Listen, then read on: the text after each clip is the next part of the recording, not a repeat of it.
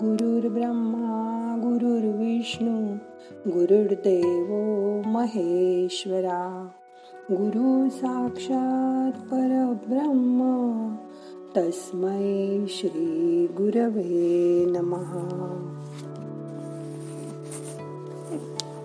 अशांतस्य कुतो सुखम. असं गीता सांगते. शांतता सुख देते. पण आत्ताच्या ह्या लादलेल्या लॉकडाऊनमध्ये कुठली शांतता?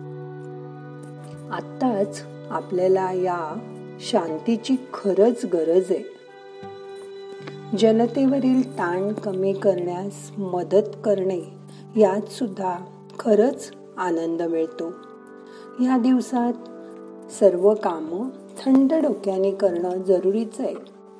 काम जास्त पडतंय. कबूल आहे पण प्रक्षुब्ध न होता धुसफूस न करता चिडचिड न करता मन शांत ठेवण्याचा आपण प्रयत्न केला पाहिजे. त्यासाठी दिवसातून जेव्हा वेळ मिळेल तेव्हा पाच दहा मिनटं शांत बसा. तुम्ही पूर्वी कधीतरी पाहिलेला शांत सूर्योदय आठवा. रानातील वाहणाऱ्या नदीचा खळखळाट ऐका. कधी कधी किती शांत वाटतं त्या आवाजाने. तो अनुभव परत करा. अध्यात्मात ध्यानाने शांतता मिळते. हे आपण शिकलो. आता आत्मज्ञान मिळवण्याचा प्रयत्न करूया. आत्मज्ञानाची सुरुवात शांततेतून होते. ज्ञानी माणसं कमी बोलतात. अज्ञानी मात्र सतत बडबड करत असतात. आपली बरीचशी ताकद बोलण्यात खर्च होते म्हणून मौनम सर्वार्थ साधनम. मौन हे खूप महत्वाचं आहे. मौनामुळे मनातील शांतता आपल्याला अनुभवता येते. तुम्ही बघा तुम्ही डॉक्टरकडे गेलात. त्यांच्यासमोर बसलात की ते एकच वाक्य बोलतात. काय होतंय? त्यावर बोलवत नसलं तरी तुम्ही आपलं चराट सुरू करता. डॉक्टर झोपच लागत नाही. रोज सहा वाजले की लागोपाठ चार दिवस ताप भरतोय. तोंड नुसतं कडू झालंय. जेवण अजिबात जात नाही. काही खावंसं वाटतच नाही. या सगळ्यावर डॉक्टर काय म्हणतात माहितीये? दिवसभर झोपता मग कुठून रात्री झोप येणार. ताप भरतोय ठीक आहे पण रोज उतरतोय ना? आणि म्हणूनच परत दुसऱ्या दिवशी त्याच वेळी चढतो. काही खावंसं वाटत नाही असं म्हणता. पण काल तर मी तुम्हाला डोसा खाताना बघितलं. फक्त भात पोळी भाजी खाऊच नाही असं वाटतंय हो ना? पण हे सगळं ते मनातल्या मनात मौनात बोलतात.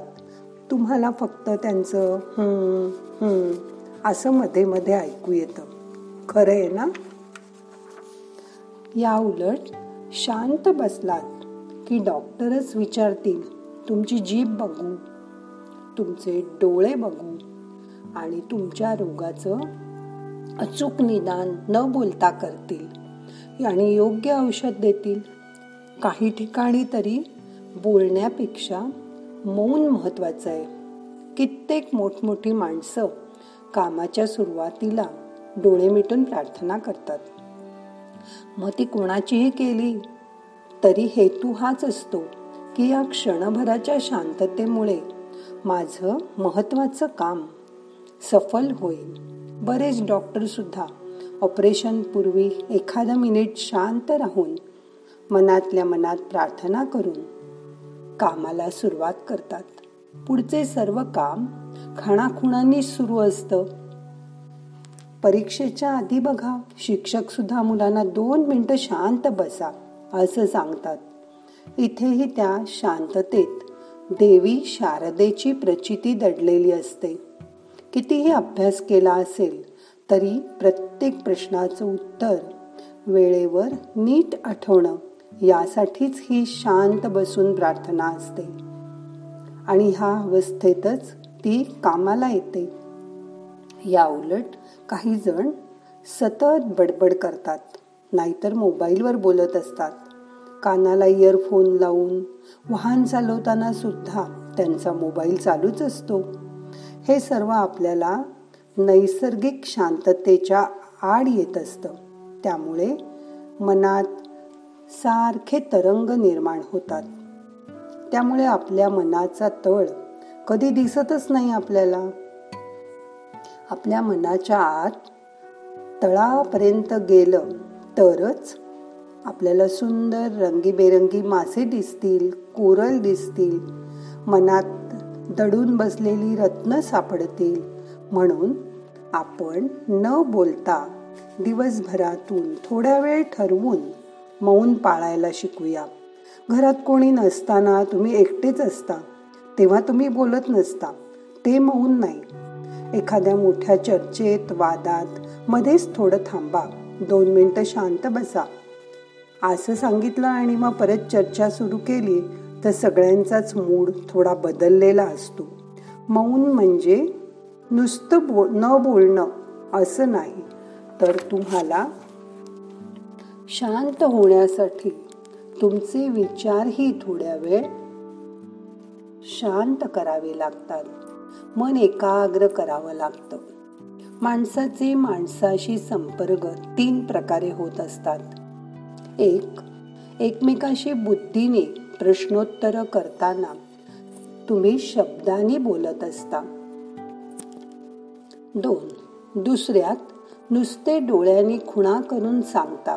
जसं आईने नुसते डोळे मोठे केले आणि मुलाकडे बघितलं की मुलाला की मुलाला समजतं आई रागवलीये. बायकोनी नवऱ्याकडे एक लाडीक कटाक्ष टाकला. की झालं तिचं काम? आपल्या आत्म्याचा न बोलता दुसऱ्या आत्म्याशी संपर्क साधला जातो तो मौनातनं तेव्हा दुसऱ्याला आपल्या मनातील सगळं कळतं. जेव्हा तुम्ही अनेक लोकांबरोबर असता तेव्हा तुम्ही ग्रुपमध्ये सतत बडबड करत असता. पण जेव्हा तुम्ही निसर्गाच्या सान्निध्यात असता तेव्हा क्षणभर तुम्ही स्तब्ध होता शांत होता. फार तर एकटच एखादं गाणं गुणगुणता स्तोत्र गुणगुणता तेव्हा तुमच्या मनातून आतला आवाज येत असतो. आणि जेव्हा तुम्ही देवाबरोबर असता तुमच्या गुरूंबरोबर असता त्यावेळी तुम्ही पूर्णपणे शरणांगत असता. तुमचे सगळे प्रश्न तिथे संपलेले असतात. आणि तुमच्या आत्म्याचा मौनाद्वारे त्यांच्याशी संपर्क सुरू होतो. कारण त्यांना सगळं न सांगताच कळतं. यावर तुमचा दृढ विश्वास असतो. ध्यानामध्ये आपली पश्चंती वाणी बोलत असते. तिचा अभ्यास उद्या करूया. आता करूया ध्यान. शांत बसा.